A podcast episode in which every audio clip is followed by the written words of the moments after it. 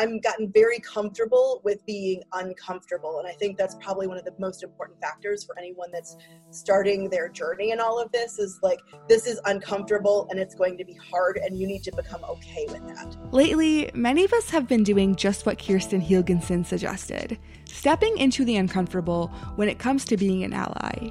Recently, Radio Milwaukee hosted an engaging, reflective conversation titled Solidarity in Action, where white people can talk and educate community members on how to effectively stand in solidarity with Black and Brown folks.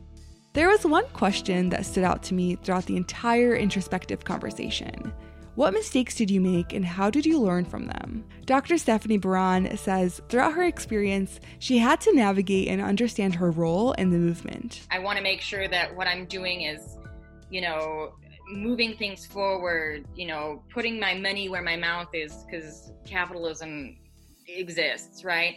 And so making sure that I'm supporting businesses and making sure that I'm not also just checking in when horrible things happen. And just always having that reflexive note to know, read the room, one. And then two, there's a time where like listening and just reading is key. That is something that I have learned over time. At the beginning of, my learning, I would just, I'd respond, I'd try to like be there as a voice. And now it's, okay, I see this is a problem. I see people are on it. What do you need me to do in this instant? Kyle Pfister from Ninjas for Health adds that mistakes are unavoidable, and it's important to recognize your mistakes and use them as lessons. The only thing I know for sure is that I'm usually going to make mistakes and create harm because of the lens of whiteness that I see the world through.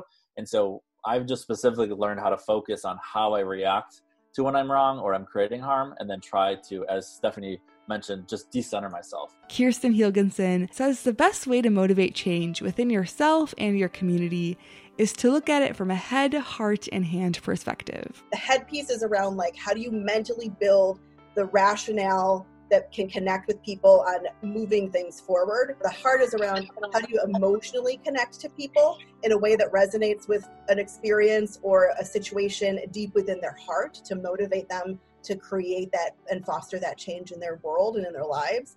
But it's also about hands, and it's teaching people about how to use the information in their head and in their heart to then transform that into community action in meaningful ways. If you would like to hear more and learn how to stand in solidarity, you're in luck, because we have the full Zoom conversation at radiomilwaukee.org/tools. Tune in so you can virtually be a part of the conversation. From 889, I'm Saddam Fathayyad.